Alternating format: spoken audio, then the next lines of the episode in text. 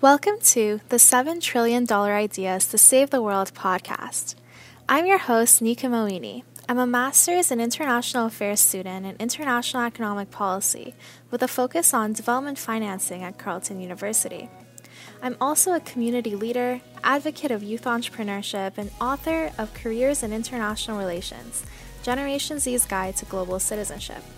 You may have found this podcast through your interest in development finance or just ideas to make the world a better place. Either way, there's a lot to learn, so let's get right into it. Hello, everyone. Welcome to another episode of the $7 trillion Ideas to Save the World podcast. Today, we have an exciting guest with us, Viola Llewellyn from Ovamba, which is a fintech company empowering um, African entrepreneurs. So, thank you so much for being here. A great pleasure. Good morning, Nika. Good morning. So let's get started by just telling us a little bit more about yourself and what you do.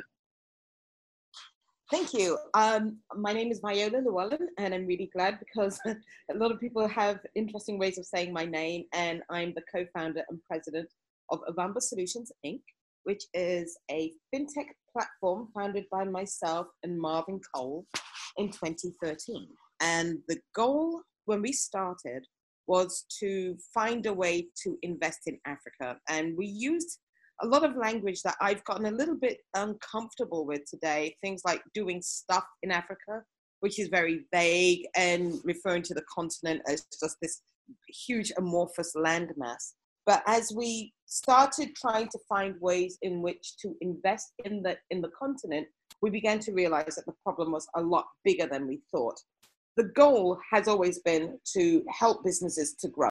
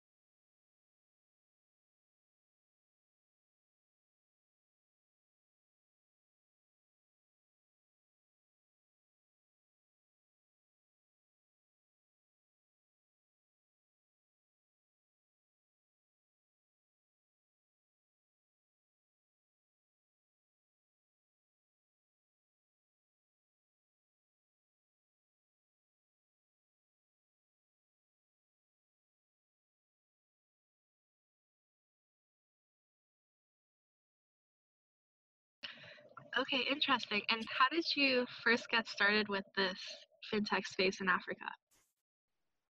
Purely by accident. My business partner, Marvin Cole, was introduced to me about eight years ago. And at that time, we were both doing different things in terms of business development. He was focused on Africa. He's originally from Jamaica. So it's quite telling that very often solutions, ideas, and the impetus comes from outside. And we got started by trying to help those uh, Africans who are remitting capital to their family and friends, thinking that we could corral all of that money and direct it into specific neighborhoods. But this is not very scalable, at least at that time it was not. I believe there are people who are succeeding at this now.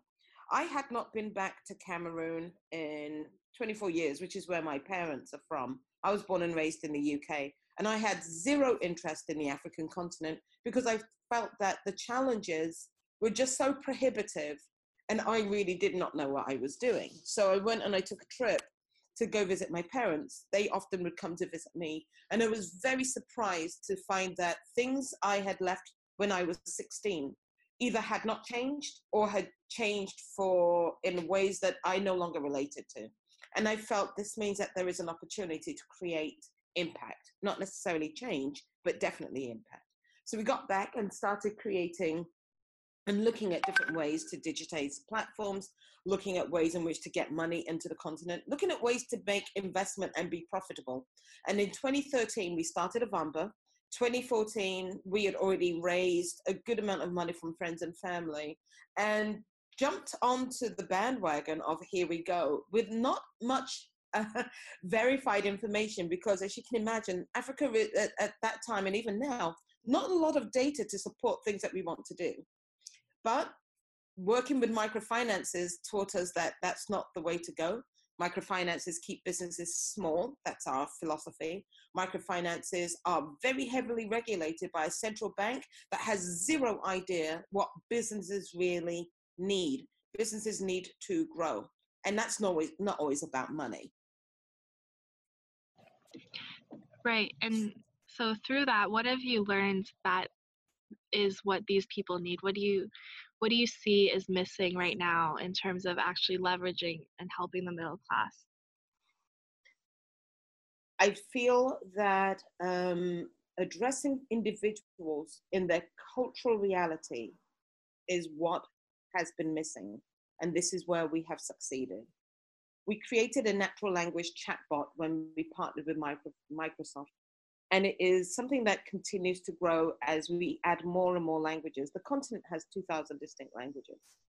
Many individuals are from the informal sector.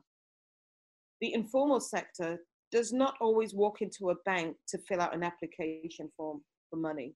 Yet they drive, I would say, almost 30 to 40% of GDP. The informal sector has a lot of women in it they're considered informal because they are not um, classically trained or they don't meet the formation statistics or designs of what we consider to be uh, well run corporations, but they are successful. Some do pay taxes, some don't. But they can't go in and fill out an application form for something they don't fully understand because they're not MBA students.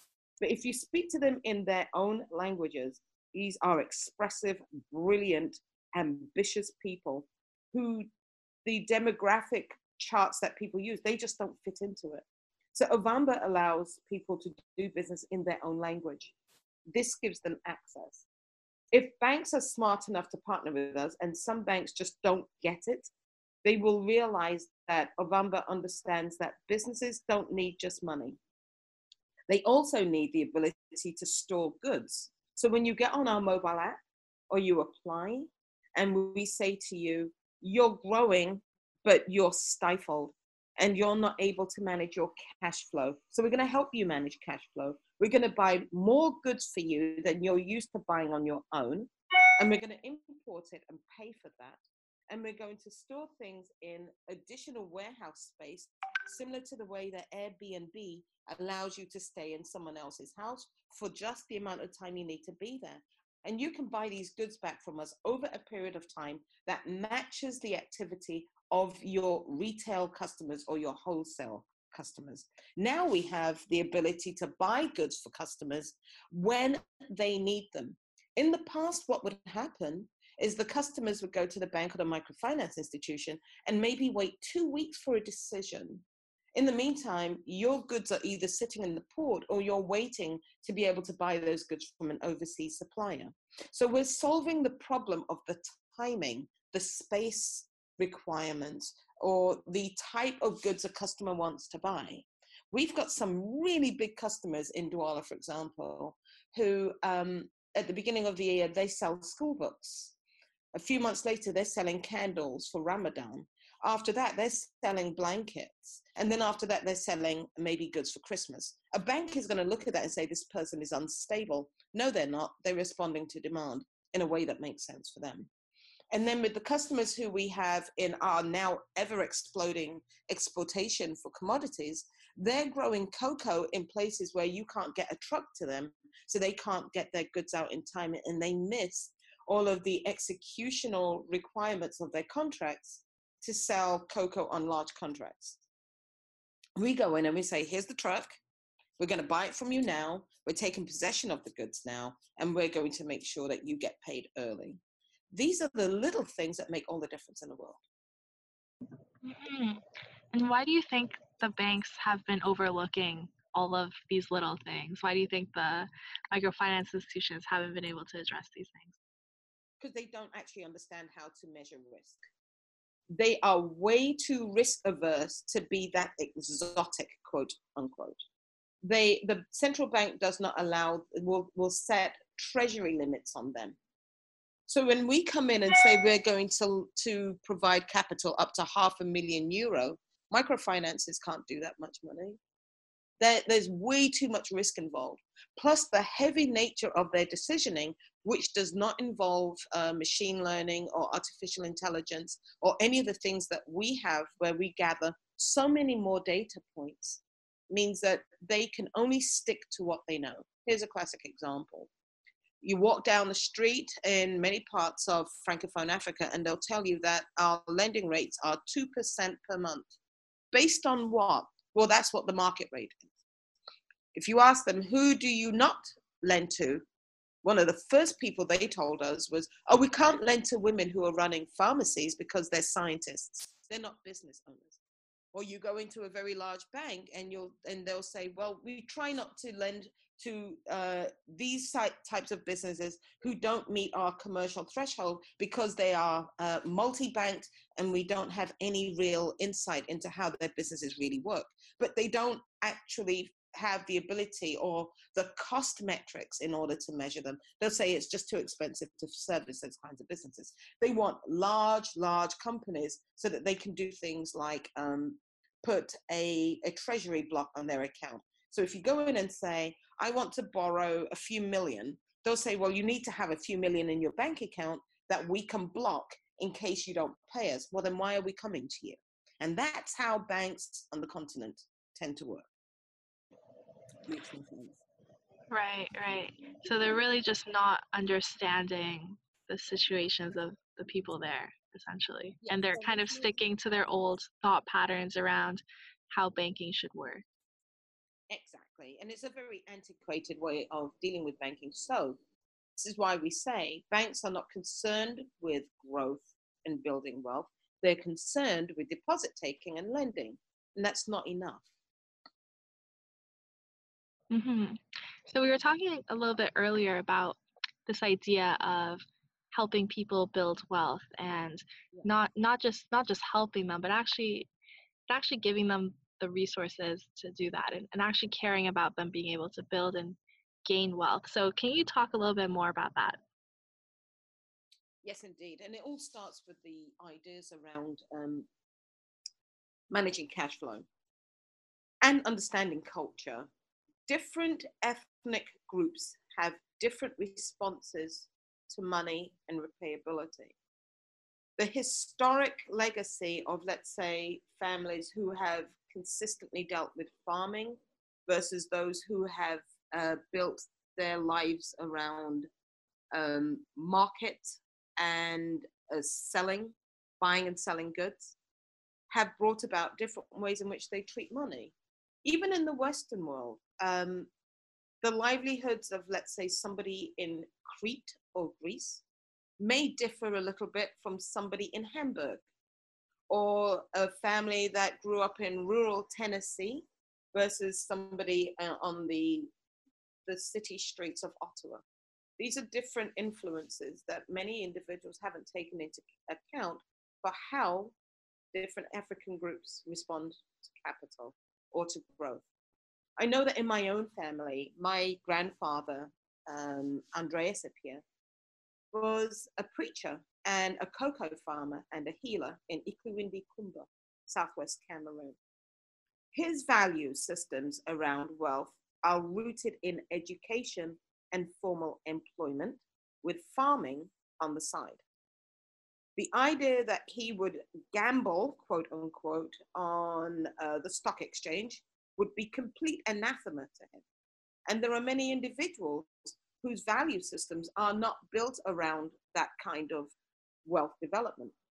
You take somebody from, let's say, the Yoruba tribe in Nigeria, they also are education forward, but when I speak to some of the younger generation today, I see a very high growth pattern in those types of people who are building platforms and are far more comfortable with um, the Western expression of, of wealth. These things are really, really important. We need to understand our past as Africans to know where we are going. And we need to be very comfortable with our own cultural legacies not many people don't take that into account. We do. And I'm being incredibly basic when I say this. There are lots of different moving parts to how that's measured. So when it comes to wealth, what we often find is a family or groups of individuals be wealthy in their lifetime and not always able to bequeath that wealth, liquid or otherwise, to the next generation who will now have to start again because of the way in which they have leveraged their assets at the bank in order to generate the capital to run businesses where they traditionally would not have learned better ways to do things because they are the leader and maybe don't want to listen to the youth. So, therefore, change is very, very slow. And change is not always celebrated in Francophone Africa, which tends to mimic some of the more French traditions around protecting incumbents and not always celebrating innovation. To celebrate innovation, you have to fail forward. How can you do that when a lot of your culture, especially the colonial aspects of it, says failure is bad? We're now in an interesting time of our growth as Africans where we now need to start building failure into our culture, and that's a difficult thing to do. So, with Ovamba's tools and philosophies and helping businesses to carefully fail forward or provide the capital around them to be able to experiment with expansion, we now have an opportunity to bequeath wealth to the next generation in a way that's more responsible versus we made money when we were alive, we're now dead, we've had a huge funeral, the next generation has to deal with the debt from the last generation, and we start the cycle over again. Does that make sense? Yeah, that makes a lot of sense. And I think these are some really key considerations that most people in this space are missing right now in the impact investing space and development finance space even and i think it's so important to bring light to all of these various aspects of people's lives really. Yes absolutely. And i'm really glad that i've had an opportunity to share that because as we said off off um, off mic there are some ways in which um, when we speak about the african continent and the human beings in it there seems to be a narrative that many outsiders are comfortable adhere, adhering to. I'll give you an example I was buying goods at a, a well known store in Maryland because I had to take these things to our corporate flat and to the office uh, early when the business was growing. And the woman actually asked me, What are you buying all of this stuff for? And I said, Well, it's for my office and our corporate flat in Cameroon. Oh, you have a business in Africa. That's exciting. I can't wait to go there myself. I said, Oh, that's good. What, what are your plans? Well, I can't wait to feed all of those starving babies. Right, what starving babies are you referring to? well, you know, so is suffering so greatly, and I've been really looking forward to doing that. And I paused for a minute and I asked her, Are you going to be upset if I explain to you that there aren't really as many as you think? And without even pausing, she said, Yeah, because I've been really waiting a long time to do this. And that is why are people so comfortable with that, is what I thought about. And they are, because without the poverty war impacted Africa, people don't really know what to do next. And some people really don't want us to succeed, not because they're mean, but because this is what they've become used to. It really distorts their idea of how to feel good about themselves, helping the poor, if the poor are helping themselves. And a whole bunch of NGOs and charities suddenly become defunct and useless. What happens if Africa becomes so wealthy, fulfills its uh, potential, and feeds the rest of the world and carefully, responsibly manages their own resources and minerals and exportations? That is a huge power shift that maybe nobody's prepared for. It could happen. I'd like to see it happen. But it's not in some people's best interest, especially from a colonial standpoint, which I am vehemently against. Right. So it's like these colonial thinking patterns around how we see Africa are basically still heavily in place. Very heavily in place, especially when it relates to uh, policy and governance, and the fact that technology as a tool of democracy can set markets into motion in a way that most governments are too sluggish, and in this case, central banks are too sluggish to take advantage of and gain momentum. So when you listen to um, what we like to call manels, panels full of men talking about um, banking and digital uh, banking, um, they're thinking about things like being access, having access to your bank online, being able to do transfers online, being able to do money payments, wallets, and other kinds of carefully planned distribution of capital across a digital network. That's really great. That is helping to develop an ecosystem. But how much wealth are we developing for an individual with a money transfer? When you are using um, some of the smaller mom and pops as the example of how functional and successful this is. That's not the whole story. It's an important part of the story. It's not the whole part of the story. And banks are still hiring individuals who come from great universities, who are putting into place all of the academic learnings that are already a, a little bit outdated by the time they hit the big time at their desk in order to address banking for the middle class and the growing entrepreneurial space. It, it, that requires innovation. That requires testing. That's not academic. Hmm. So you think banks basically need to be transformed in a sense? Yes, it really needs to be transformed. And it needs to make space for women who, because they are often involved in the business of business, can cross the divide into banking to bring a new perspective. There is space at the table for everybody.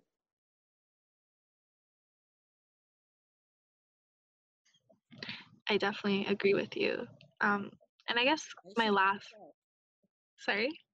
I said I should hope so.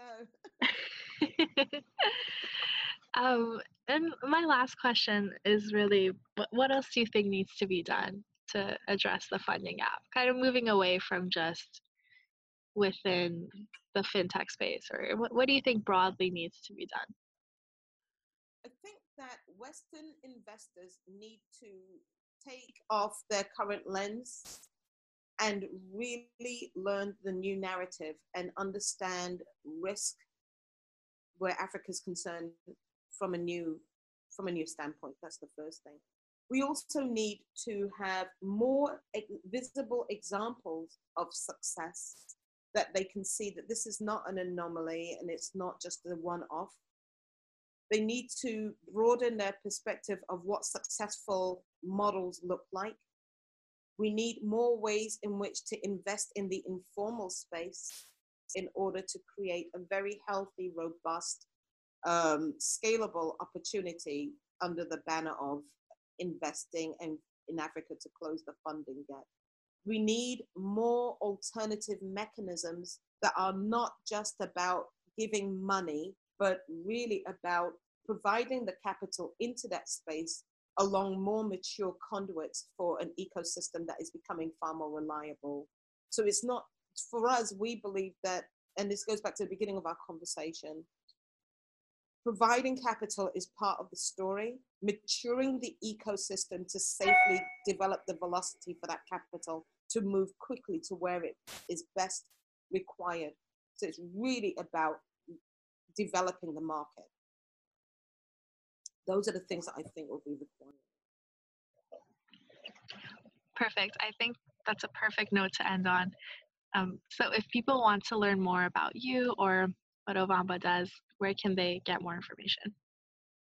www.ovamba.com and they can also go to um, any, if they were to Google the World Economic Forum, where we've been uh, selected for the next two years, we will be global tech pioneers, helping to do exactly what you are doing here, Nika, for which I say big kudos to you, changing the narrative and helping the world understand how technology can address some of the emerging markets. We are one of only three other African uh, tech companies that have been selected to be at Davos to address these issues and to help to change the world using technology and some of our concepts. So you'll find a lot of information about us there as well.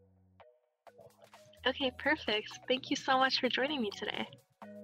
It was an absolute pleasure. Thank you. Thank you. Thank you so much for tuning in to this episode of the $7 trillion Ideas to Save the World podcast. If you know someone who would love listening to this content, make sure to send it over to them so they too can learn about it. And together, let's change the world.